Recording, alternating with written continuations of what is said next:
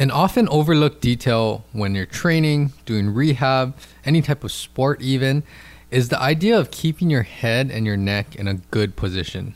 This is something that I'm always looking to tune up with my clients, athletes, even for myself when I'm working out, just making sure that I'm keeping my head, my vision, everything nice and steady and neutral for whatever the exercise or task is. And why is this so important? Stay tuned to this episode. Let's break this down. I'm going to briefly discuss some of the reasons why this is so crucial and why you should be paying attention to your head and neck posture because it's so important and can improve your results. Welcome to the HNL Movement Podcast, where everything is geared to leveling up your performance in activities, sports, and life.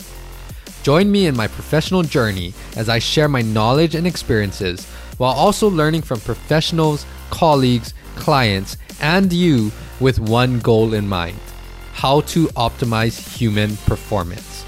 This is the right place to learn how a multidimensional approach will sustain the performance and lifestyle you desire. Welcome back, everyone, to the HNL Movement Podcast. For any of the new listeners out there, thank you for joining in to this episode. And if you haven't heard some of the great guest interviews, previous episodes, check out the library of episodes on any of your favorite podcasting platforms. All of my returning listeners, thank you again for all of the support. And today we have a great episode, some basic breakdown and tune-up about head and neck posture. And as always, if you like some of these episodes, be sure to share them with family, friends, teammates, coaches, colleagues, anyone that might find some benefit from listening in on these episodes. Also, go to Apple Podcasts, rate and leave a helpful review to help with the growth of the podcast. And don't forget that I've been putting up YouTube highlight clips, video highlight clips on my YouTube channel that you can go and check out and see some of the awesome video highlight clips that matches the audio that you've been listening to. If you have any feedback, be sure to tag me on social media or email me through my website, and I would love to hear any suggestions and some of the things that you're enjoying and that's helpful for you along your fitness journey. Let's jump straight into today's episode. I'm going to keep this one short and sweet again, and I have just briefly 5 points that I want to talk about with head and neck posture. Things that I'm continually working with clients, athletes on. I'm also doing this for myself, and some of the reason behind why this is so important and why I'm always focusing on some of these fine-tuned details when it comes to your head and neck posture.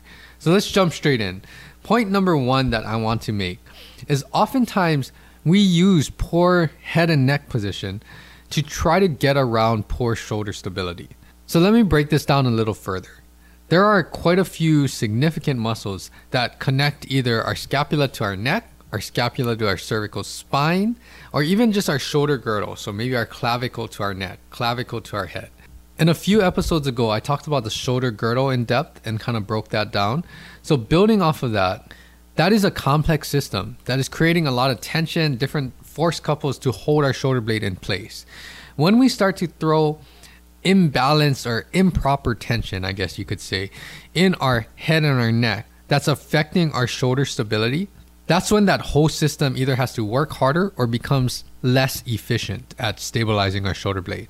So you can imagine and picture that if we don't have good scapular stability, shoulder blade stability, oftentimes we need to make up for it somehow. Anything that will help to throw more tension into the system or kind of create this false sense of stability. And we can do that with our trap muscles, our upper trap. We can do that with our SCM, our sternocleidomastoid, forward head position, creating more tension in our scalenes, levator scap, all of these things. It will give us kind of this false sense of stability. How is it doing this? Is because the muscles that should be stabilizing our shoulder blade, maybe they can't meet the stability requirements. And because of that, we're trying to create any kind of other tension to just hold our shoulder blade still. This doesn't mean that we're going to hold our shoulder blade in a good position. It just means we're trying to create some tension just to hold our shoulder blade in a stable position. And you can already see if you start to do this and it becomes a bad habit and things start to snowball and your shoulder blade posture gets more and more out of position, that's when other types of shoulder issues, other types of deficits are going to start to surface itself. And that is what we don't want, right? We want to actually get the right muscle stronger so that we can avoid future dysfunction, muscle imbalances, or injuries. So that's the first point, is that oftentimes, think about it. If you're doing a bicep curl, bench press, core exercise, a lot of times we'll kind of create some excessive tension by moving our head out of that neutral position, meaning that your ears are not in line over your shoulders anymore. You're either flexed, forward, extended, all of these things. That is not your neutral alignment position. Now, point two, this kind of relates to that. Along those lines, we often use our head and our neck to compensate for things. And one of the things that I see is beyond shoulder stability, we can use our head and our neck to compensate for core weakness. And you'll see this with any type of core exercise or any type of bigger compound movement like squats, RDLs. So let me break this down. To give an example, like a basic plank, right? A lot of times if we don't have that strength or stability down our anterior line, including our abs and our core, you'll constantly see people try to create tension by moving their head forward, flexing their neck down to create some tension to help out their core, that anterior line, generate some tension and stability again. On the flip side, when you see squats and RDLs, this is actually one of my big pet peeves that I kind of see, is that people that don't have adequate core strength, right? When they're squatting, I think this is one of the cues that can get people in trouble and create some imbalances, is when you're squatting, I want you to keep your head and neck relatively neutral. If it's slightly extended, depending on the situation, that might be okay. But I never ever instruct any of my athletes or clients to look up and throw their head and their neck into extreme cervical extension. Again, now you're creating all this extra tension down like the back muscles, erector spinae muscles, that's going all the way down to your lower back. So yes, you are throwing some tension into the system, but really when you're stabilizing your core in a squat, in an RDL, you should be generating that stability from your actual anterior core muscles as well, including your obliques and your lats and your rectus, all of these things, they should be helping to stabilize that core and keeping that lower back nice and stiff and rigid. If you don't have that adequate strength, stability, control, or awareness even, that's when it does help if you throw your neck into extreme extension and get your erectors involved. But again, that's not addressing the dysfunction in your core. You're not strengthening the muscles that you probably need to that are weak. So this is another example of how we can use our head and neck position to compensate for that core weakness. Now moving along to point number three.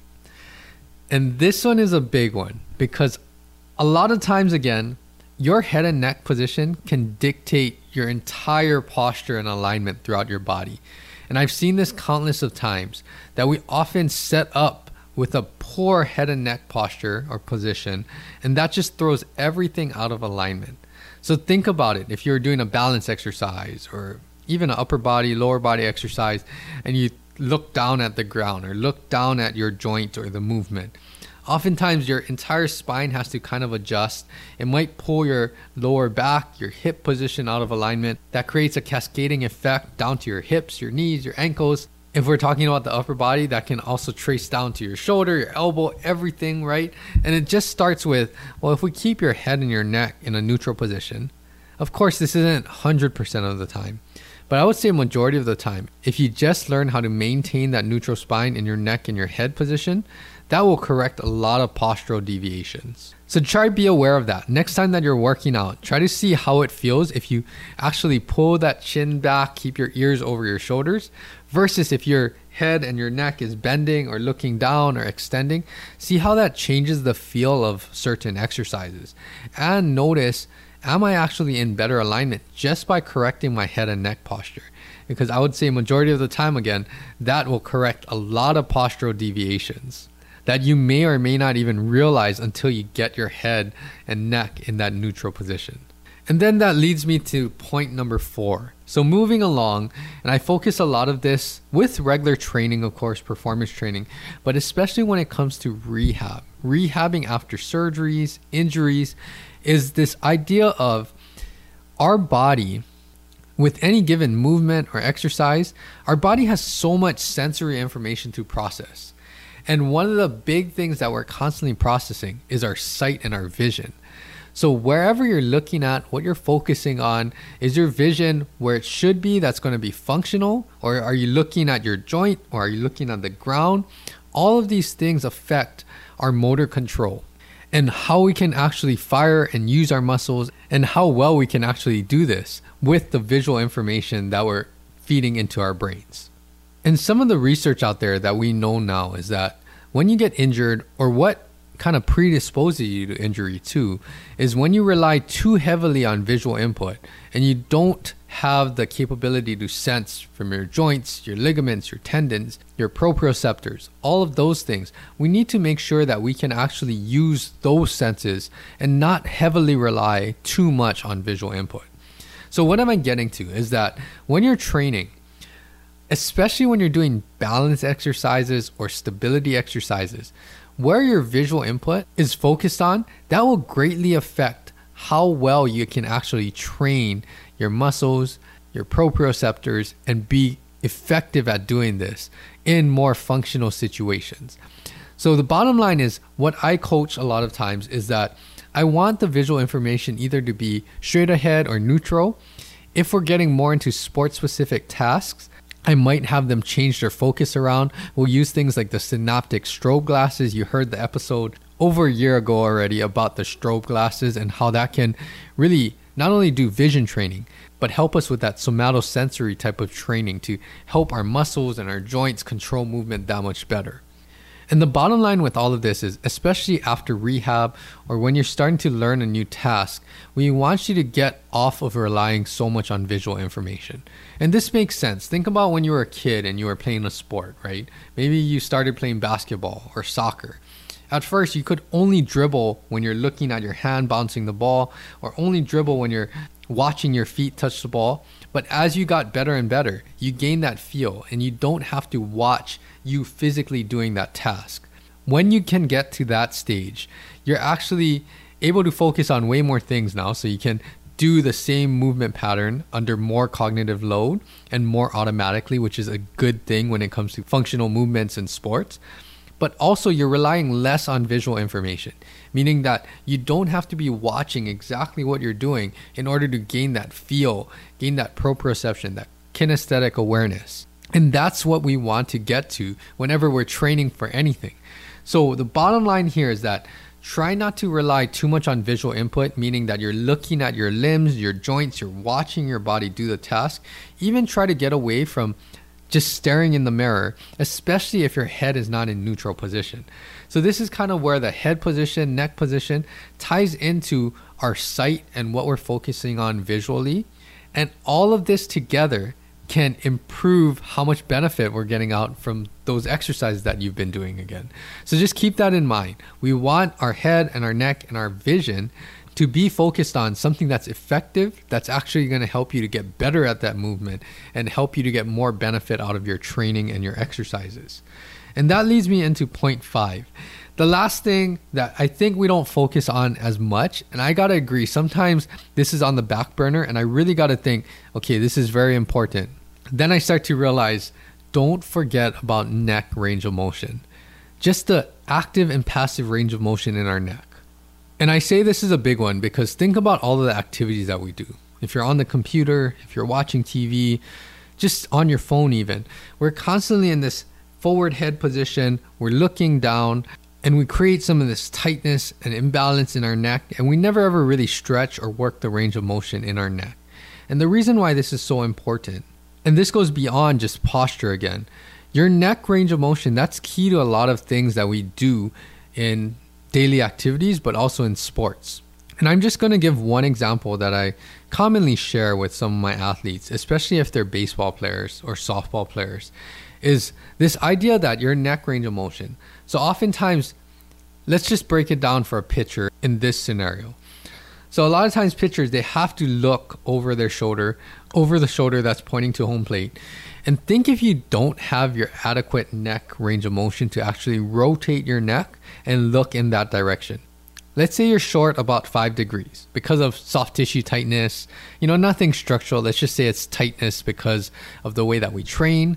We don't really work on mobility in our neck, so we're creating this extra tightness. Now, if I can't get my eyes and my vision, again, tying back into the last point that I talked about. If I can't get that all the way turned over to actually see the target well, then I'm going to have to make up for it.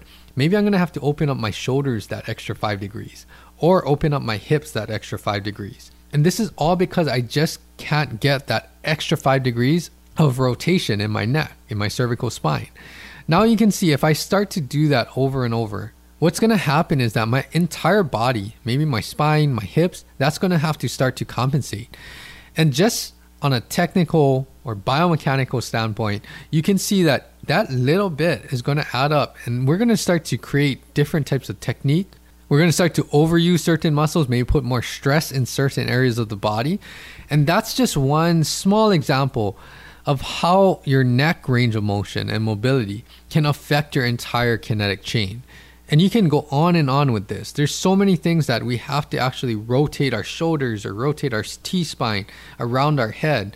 And if we don't have that adequate neck range of motion, then we're going to have to make up for it in some other area of our body.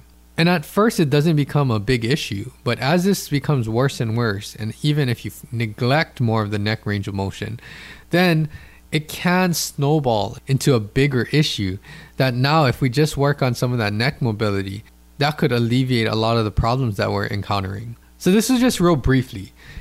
The bottom line and take home message here is that your neck and head posture, position, range of motion, that's all very, very crucial. And I often think that it gets overlooked and neglected sometimes because we just want to focus on the bigger muscles. But you have to understand that every single thing, it has its role to play. It fits in this bigger puzzle. It's a piece of the puzzle.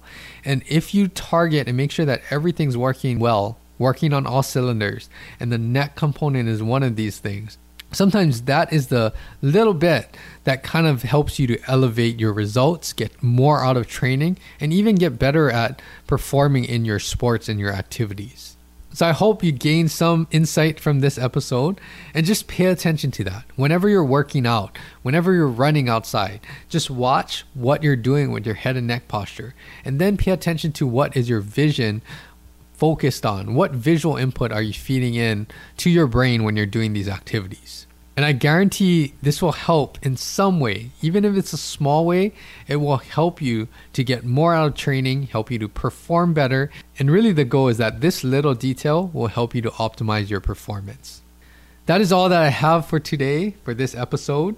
And I hope everyone is doing good. I can't believe this year, the weeks are just flying by. And I feel like the beginning of this year has been a blur. But I'm really enjoying everything that's going on. I hope everyone is enjoying what you're doing too. Keep training, keep working hard. Again, check out my social media, check out my YouTube channel. You can start to see some of the video highlight clips that's going up daily of previous podcast episodes. I'm excited for the first half of this year. Have a lot of great episodes planned that are coming out, so stay tuned for that. And again, thanks for all of the support. Help spread the word, help me grow the podcast, and also give me any feedback or even future topics or guests that you would like to hear on this podcast. You can email me at andrew@hnlmovement.com. Contact me on social media too. I would love to hear any of the feedback and suggestions. Other than that, I hope everyone has a great week. Keep training, keep working hard, and push yourself to achieve more. I will be back here, same time. New episodes are released every Tuesday. Until then, aloha.